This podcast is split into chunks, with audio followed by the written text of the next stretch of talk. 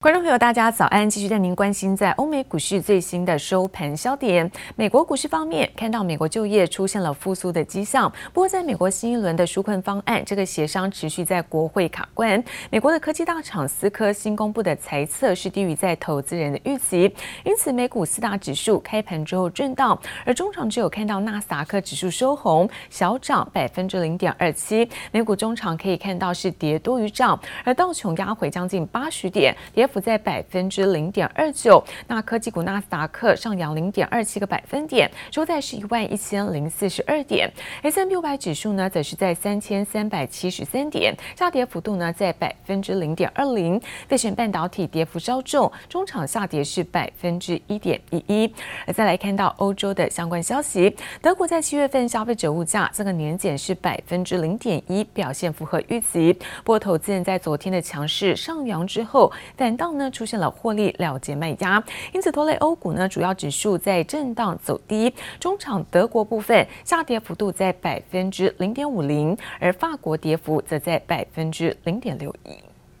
The stock market's rebound signals a V-shaped recovery, stronger than our competitors anywhere in the world. Stronger. If you look, you'll see exactly what we have. 眼看美国股市几乎要回到疫情前的高点，美国总统川普喜滋滋地宣称，美国出现 V 型反弹，在美国就业市场也已经出现复苏迹象。Encouraging sign for the labor market this morning. The government says 963,000 Americans filed for first-time unemployment benefits in the latest week. 美国上周初领失业金人数九十六点三万人，优于市场预期，更创下疫情爆发以来的最佳纪录。美国单周初领失业金人数连续二十周破百万人的纪录终于画下句点。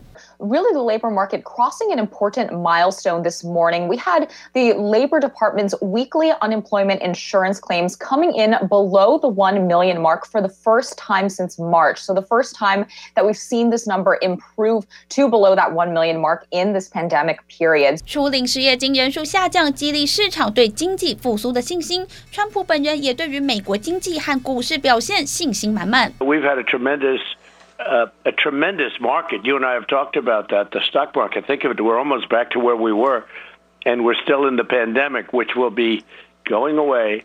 As I say, it'll be going away, and they scream, How can you say that? I said, Because it's going to be going away. But, you know, we're in the middle of a pandemic, and yet we're going to be hitting records. 美中第一阶段贸易协议生效即将届满半年，过程中碰上疫情来搅局，一度让外界担心协议因此破局。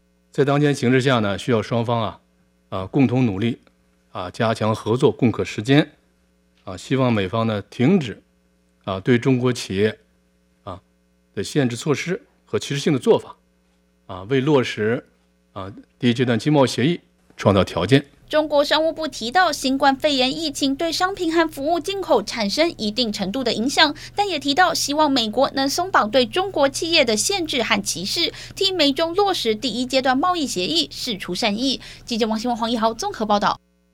而美国国务院最新发布，从今天开始将孔子学院指定是中国大陆驻外使团，而孔子书院受到了在中国大陆政府资助，是中国共产党全球影响力的布局和宣传的一部分。美国国务院指出了，现在孔子学院呢替北京实施全球宣传，而在美国的校园，从幼稚园到中学的教育发挥了恶意的影响力，因此从今天开始，他们把孔子学院指定为中国大陆的驻外使团。而根据调查。现在美国境内一共是有七十五所的孔子学院，恐怕都将会受到影响。白板上写满中文字，台下满满学生都是外国人。中国在海外大举设立孔子学院，全球约有五百多家，被中国视为外交软实力。但屡遭国际质疑，根本是大外宣的手法，让不少美国大学终止合作。最新更被美国官方盯上。彭博社报道，美国国务院最快周四就会宣布，要求接受中国资助的孔子学院登记为外国使团。与包括《环球时报》在内的九家官媒一样，必须遵守如大使馆或领事馆的规定，限制中国扩张影响力。While the Chinese embassy has reacted on India's Mandarin blockade, and they've gone on to say, and I quote, that the Confucius Institute is extremely important in promoting the Chinese language, Mandarin to be precise, and the Indo-China Higher Education Cooperation. 中印冲突后，印度也开始全面审查与孔子学院的合作。 包括加拿大、瑞典等国更开始要求直接关闭。美国如今再把矛头对准中国，恐怕让美中关系进一步恶化。外交部副部长乐玉成在接受观察者网中国论坛栏目采访时表示。美国政府在拿不出任何真凭实据的情况下，对 TikTok 进行有罪推定，这哪里是什么交易的艺术？分明是强盗的逻辑，明火执仗的抢劫。中国拿 TikTok 大做文章，批评美国。预计八月十五号登场的美中会谈，除了处理第一阶段贸易协议执行进展，TikTok 及微信更可能被当作筹码。而美中关系急剧恶化，中国官媒《环球时报》归咎于美方的华裔首席中国政策顾问余茂春。不但批评他是卖国贼，还说余茂春与反中态度强烈的美国国务卿庞培欧臭味相投。What's happening now isn't Cold War 2.0. The challenge of resisting the CCP threat is in some ways much more difficult. That's because the CCP has already enmeshed in our economies, in our politics, in our societies in ways the Soviet Union never was. And Beijing is not likely to change course in the near future, although one lives in hope.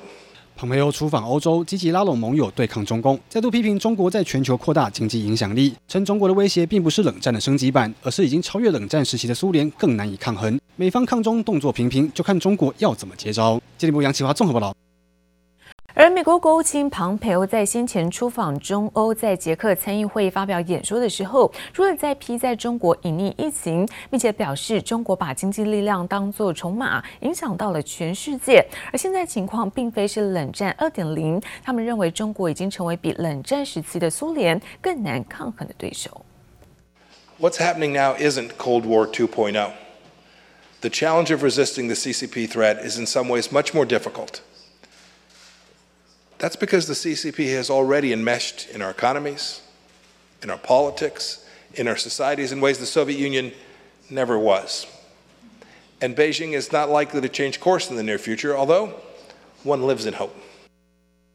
庞培欧表示说，中国和俄罗斯对于在捷克的能源独立是构成威胁，并且说呢，中国带来的威胁甚至更胜冷战时的苏联。呼吁现在欧洲各国来团结对抗中国的共产党。而庞培欧这一次访问中欧，将会讨论是网络跟能源的安全问题，而捷克是他中欧行的第一站。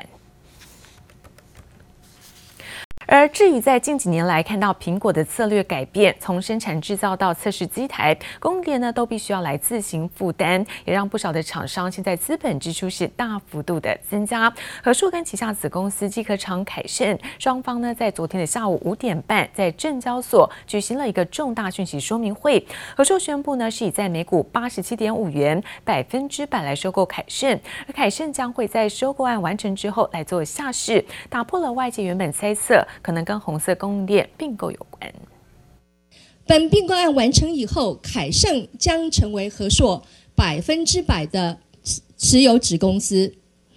本并购案的对价将由和硕支付凯盛的股东普通股每股现金新台币八十七点五元。代工大厂和硕宣布合并百分百收购子公司机壳厂凯盛，溢价率百分之二十一点四，总交易金额达一百四十五亿元。我想，本案呃最主要的动机是取源于说，最主要我们是要透过集团的整合，将将双边的优势，不管是产品或者是客户，我们都希望能共享资源。十三号，凯盛、和硕双双停牌。本来外界猜测是跟红色供应链指标厂立讯准备要出手入股，或是透过换股方式投资凯盛有关。其实凯盛过去在二零一八年就因积极布局手机业务，大举资本支出，造成生产成本高昂，近两年都呈现亏损。但和硕财务长强调，这次并购就是希望强化企业转型与竞争力，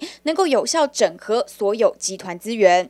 有计划再把凯盛出售吗？如果有其他投资人对凯盛有兴趣的话，我现在的回答是，嗯，其实我们最重要的是想，我们最重要的是内部资源整合。这次合并案基准日暂定为二零二一年二月二十六号，凯盛也计划在九月三十号召开临时股东会讨论并购案。只是未来下市后，金属机壳厂是否整理后出售？和硕表示不评论市场消息，市场揣测未来仍有可能跟立讯进行结盟。随着苹果策略改变，未来组装代工产业也将重新拟定策略，争取订单。记者柯信怡、詹明化台北采访报道。而金管会宣布，现在德意志证券的台北分公司配合集团规划，那么申请是终止营业，并且最后营业日定在是今年的八月十七号。而这也是在二零一六年一月份巴克莱证券在撤台之后，再次呢是有外资的券商撤台。而另外看到精材召开了法说会，展望了第三季，随着三 D 感测的零组件需求续强，加上十二寸晶圆的后段测试稼动率快速拉升，这个营收有机会改写历史。新高。